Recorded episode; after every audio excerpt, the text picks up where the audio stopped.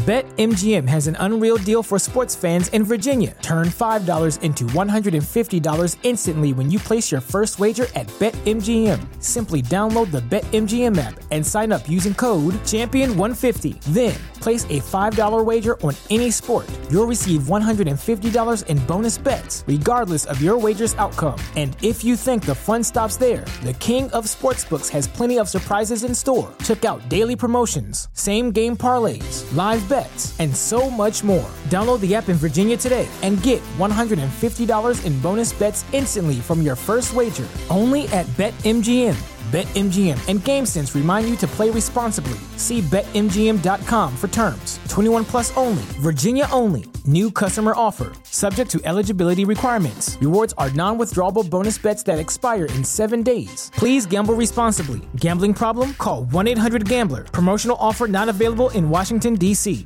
When you visit Arizona, time is measured in moments, not minutes like the moment your work stress disappears as you kayak through the canyons. Or the moment you discover the life changing effects of prickly pear chocolate. But nothing beats the moment you see the Grand Canyon for the very first time. Visit a new state of mind. Learn more at hereyouareaz.com. Are you sure this is the item you want me to hide, Shelly? Gideon, my twin brother, looked at me with a raised eyebrow. Yeah, sure. Why not? I handed over the old tattered jewelry box that Grandma left for me in her will. We couldn't get the box open because there wasn't a key, so why not? Gideon handed me his Xbox. Okay, so you know the rules. The person who figures out the riddle and gets back their item first will forever be dubbed the riddle champion. Remember, you're only allowed to hide the items in the amusement park, home, or at school. Gideon and I shook on it. We went our separate ways, prepared our riddles, and hid the items. When Grandma left me this box, she told me that I should keep the box safe until the time was right. Little did I know that the game with Gideon was about to ruin my life. Hey, my name is Shelly. If you want to find out how this game ruined my life, watch the rest of this video. I don't want you to make the same mistake I did. Gideon and I have a great bond, but in spite of this, we have always been competitive with each other, pushing each other and ourselves to be the best at what we do.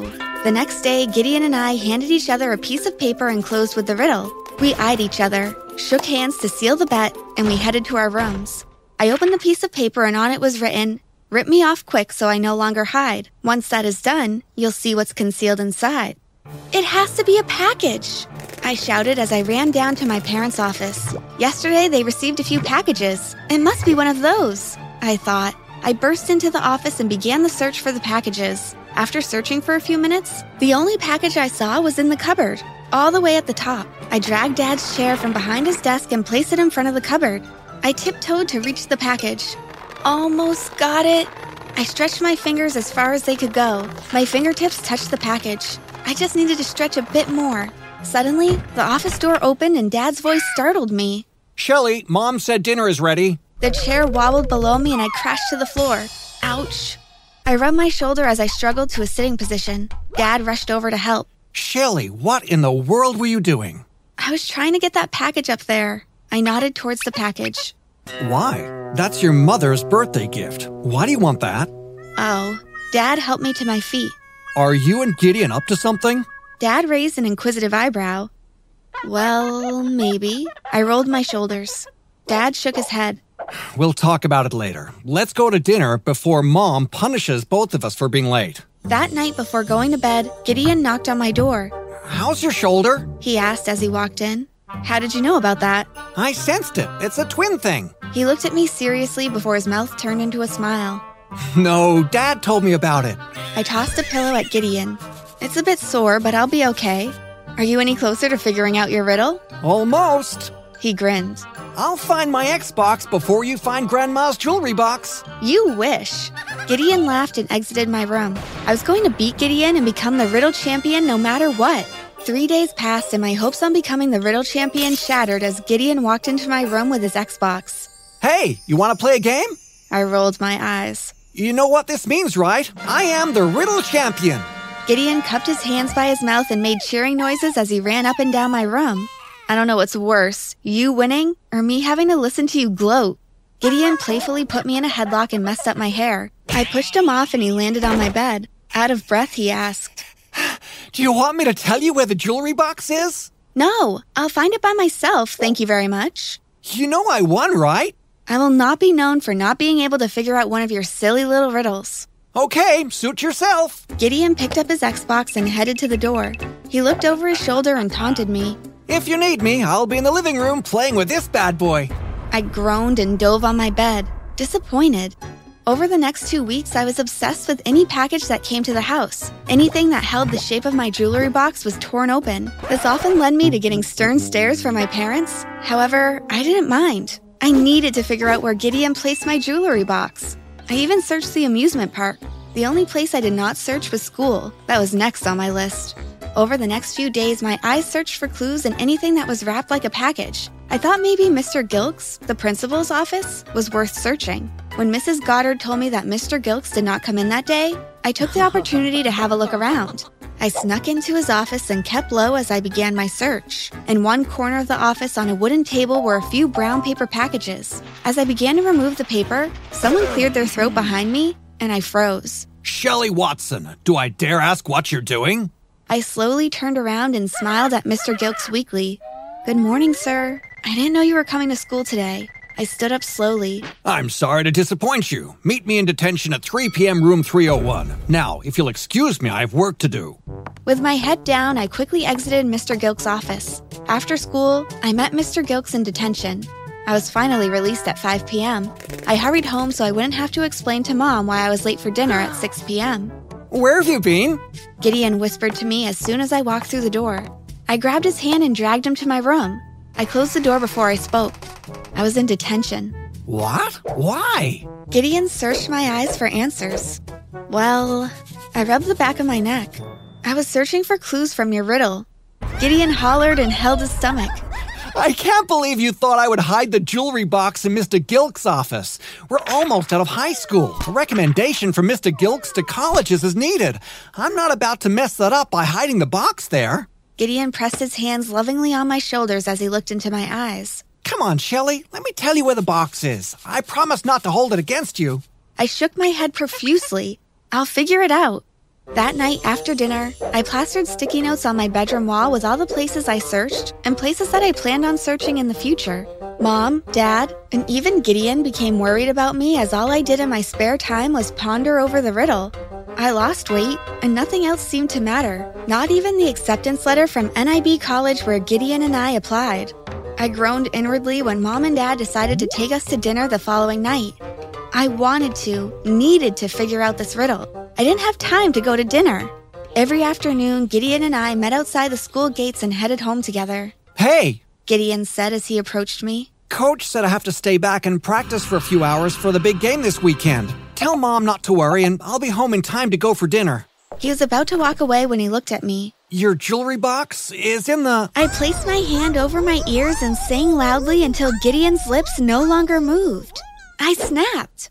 Do you think I'm stupid? Do you think I can't figure out your silly little riddle? I told you I wanted to figure it out on my own, and I will. I stormed off. As I walked home, I realized that I had overreacted and maybe I should go back and apologize to Gideon. I shrugged it off. I'll talk with him later as soon as he gets home. Little did I know that I would regret that decision for the rest of my life. My parents and I sat around, already dressed for dinner, waiting for Gideon to come home. At 6 p.m., he called from Coach Raymond's phone and said practice ran late and he would be home in 30 minutes. That was an hour ago. Suddenly, I screamed out and hunched over in pain. Shelley, Mom rushed over to me. what's wrong? I moaned. I'm not sure. I don't feel so good. My head is pounding. Dad picked me up and carried me to my bedroom and placed me on the bed. I'll get you something for the headache. I nodded as Dad pulled the covers over me before he exited my room. I must have drifted off to sleep since I jumped up to a blood curdling scream. It took me a while to realize that the scream came from my mother. I dashed to the living room where Dad was comforting Mom, who clutched the phone in her hands. Dad, what's going on? Mom looked at me. It's Gideon. He's been in an accident. I sank to the floor. A horrified look on my face, but no sound came out. Dad helped Mom and I to the car and he drove us to the hospital. When we got there, Dr. Hollis told us that Gideon received severe lacerations to his head and he was in a coma. While Mom and Dad spoke to Dr. Gideon, I entered Gideon's room. He looked pale and deathly still. His head was wrapped with bandages and a long tube ran from his arm to a machine next to the bed. I sat on the chair next to the bed and held his hand. I fought through the tears as I apologized to Gideon about what had happened earlier.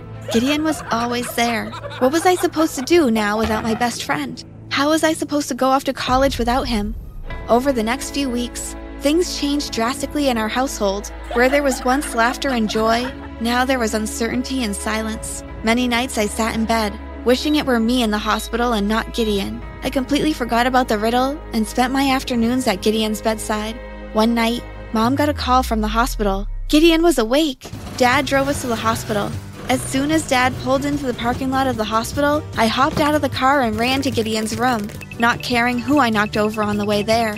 Gideon! I threw my arms around him as soon as I entered his room. My tears fell against his shoulders. He held me tightly. I'm okay, Shelly. The car accident changed Gideon. The last year of his life was completely wiped from his memory, which meant that even if he wanted to tell me where the jewelry box was, the memory of him hiding it was lost. Change was hard, but it was even harder seeing my outgoing brother turn into a shell of himself. He was more reserved and competing no longer satisfied him. Without Gideon, competing was no longer fun for me either, and we both dropped out of all the sporting clubs in which we excelled. That year, we didn't even celebrate Christmas. Mom and Dad thought it was in Gideon's best interest if he went to a college closer to home. While NIB was my college of choice, I couldn't see myself going to school without Gideon, so I told my parents that I planned to go to whichever college they placed Gideon. Our 18th birthday was soon upon us. Gideon and I always thought about all the things we would do once we reached 18. However, on this day, we had a quiet lunch at home before mom and dad drove us to Mrs. Pollard's office, the family lawyer. I'm so glad you could make it. Mrs. Pollard nodded to Gideon and I as we sat in the chairs opposite her desk. She continued, According to your grandma's will, she needed to know that both of you were responsible and can be trusted before a lot was given to you. Gideon and I shared a look. Do you have the jewelry box your grandma left you? I shook my head. Mrs. Pollard sighed as she held a key in her hand. Without the box, I'm not allowed to hand over the inheritance that your grandma left you. Within the jewelry box is a letter and the key for a safe where your inheritance is kept. As we drove home from Mrs. Pollard's, the silence in the car was intense. I squeezed Gideon's hand. We are fine without Grandma's inheritance. Don't worry about it. Soon another Christmas rolled around, and this year we decided to go all out. It was Christmas Eve when Mom ran out of wrapping paper. There should be a box of wrapping paper in the basement. Can you get it for me, Shelly? I nodded and quickly found the cardboard box marked wrapping paper in the basement. I lifted the box from the shelf. It felt a bit heavy for just paper. I shook the box. There was something in there. My breath froze in my throat as I opened the cardboard box slowly. There it was Grandma's jewelry box. Gideon! Gideon! I grabbed the box and ran up to his room. What's the matter, Shelly? Is something wrong? I found it! I found Grandma's jewelry box! I jumped gleefully. That afternoon, Mom called Mrs. Pollard, who was kind enough to come over to the house. We unlocked the box and followed Grandma's instructions to the safety box and the inheritance. Grandma left Gideon and I her horse farm in Da'abadi, where Mom grew up, and $50,000 each. The letter stated that as soon as Gideon and I got a degree, we could claim for the other $100,000. Gideon and I decided to do counseling degrees and use horse therapy as a method of therapy for emotional, physical, and mental conditions. I think Grandma would be proud, don't you? BetMGM has an unreal deal for sports fans in Virginia. Turn $5 into $150 instantly when you place your first wager at BetMGM. Simply download the BetMGM app and sign up using code Champion150. Then, place a $5 wager on any sport. You'll receive $150 in bonus bets, regardless of your wager's outcome. And if you think the fun stops there, the King of Sportsbooks has plenty of surprises in store. Check out daily promotions, same game parlays, live bets, and so much more. Download the app in Virginia today and get $150 in bonus bets instantly from your first wager. Only at BetMGM. BetMGM and GameSense remind you to play responsibly. See BetMGM.com for terms. 21 plus only, Virginia only. New customer offer. Subject to eligibility requirements. Rewards are non withdrawable bonus bets that expire in seven days. Please gamble responsibly. Gambling problem? Call 1 800 Gambler. Promotional offer not available in Washington, D.C. When you visit Arizona, time is measured in moments, not minutes. Like the moment you see the Grand Canyon for the first time. Visit a new state of mind. Learn more at hereyouareaz.com.